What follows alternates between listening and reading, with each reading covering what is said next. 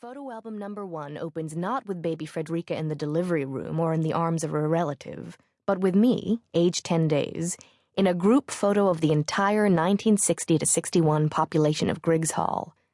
A competent girl with a dark flip and a wide headband, most likely a senior, is holding me up to the camera. My eyes are closed and I seem to be in the wind up for a howl. My mother stands in the back row, a little apart from the girls but smiling so fondly at the camera that I know my father was behind it. David Hatch would be a role model before the phrase was on the tip of every talk show hostess's tongue. He paraded me in the big English perambulator, a joint gift from the psych and soc departments, along the ribbons of a sidewalk that crisscrossed the smallish residential campus, or carried me against his chest in a homemade sling, which my mother modeled on cloths observed during her field work in a primitive agrarian society. In public at the dining hall, he spooned me baby food from jars, switching off with my mother. She nursed, he fed, causing quite the stir those many decades ago. He was a man ahead of his time, and the adolescents, his grad school concentration, noticed. My mother predicted that Dewing grads, especially Griggs alums, would blame us when their future husbands didn't stack up to Professor Housefather Hatch, the most equal of partners. We lived our fishbowl lives in three and a half wallpapered rooms furnished with overstuffed chairs and antique Persian rugs, the legacy of a predecessor who had died intestate.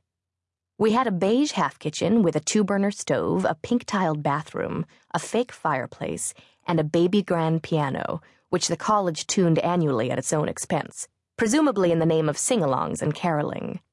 The nursery was a converted utility closet with a crib, later a cot. When I was seven, my parents petitioned the college to enlarge our quarters by incorporating a portion of Griggs Hall's living room into our apartment. Noting my birth date, they asked the college to consider fashioning Miss Frederica Hatch the unofficial mascot of Griggs Hall, a real bedroom. It was, after all, her sabbatical year. The Board of Trustees said yes to the renovation.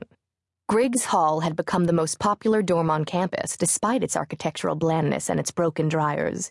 The Hatch family had worked out beautifully. More married couples had become dorm parents. Some had babies, surely for their own reasons, but also after I was a proven draw. When I went to college in the late 1970s, to a bucolic campus where dogs attended classes with their professor masters, I noted that these chocolate labs and golden retrievers were the objects of great student affection, supplying something that was missing for the homesick and the lovesick. The dogs reminded me of me. I was a reasonable and polite child, if one thoroughly conscious of her own model childness. Because I needed to be the center of attention, the only state I'd ever known, I developed modest tricks that put me in the spotlight without having to sing or tap dance or raise my voice. I ate beets, Brussels sprouts, and calf's liver. I drank white milk, spurning the chocolate that was offered. I carried a book at all times, usually something recognized by these C plus students as hard, literary, advanced for my years. I drew quietly with colored pencils during dorm meetings.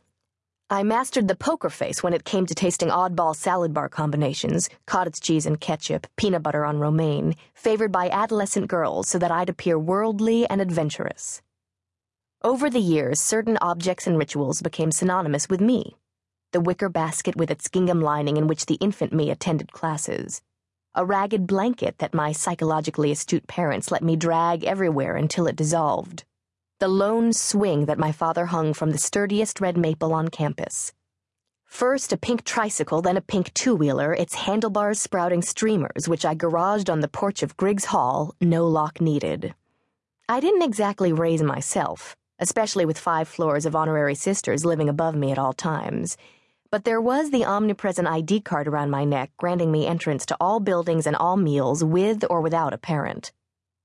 Aviva and David were busy with their classes, their advisees, and increasingly, their causes.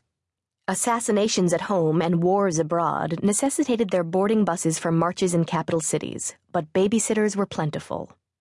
I was safe at Dewing, always, and good with strangers. Tall, spiked wrought iron fencing surrounded our 16 acres, a relic from the days of curfews and virginity. Between seventh and eighth grade, I grew tall Incoming freshmen took me for a baby faced classmate, which was to me a distressing development. I had no intention of blending in. I wanted to be who I'd become.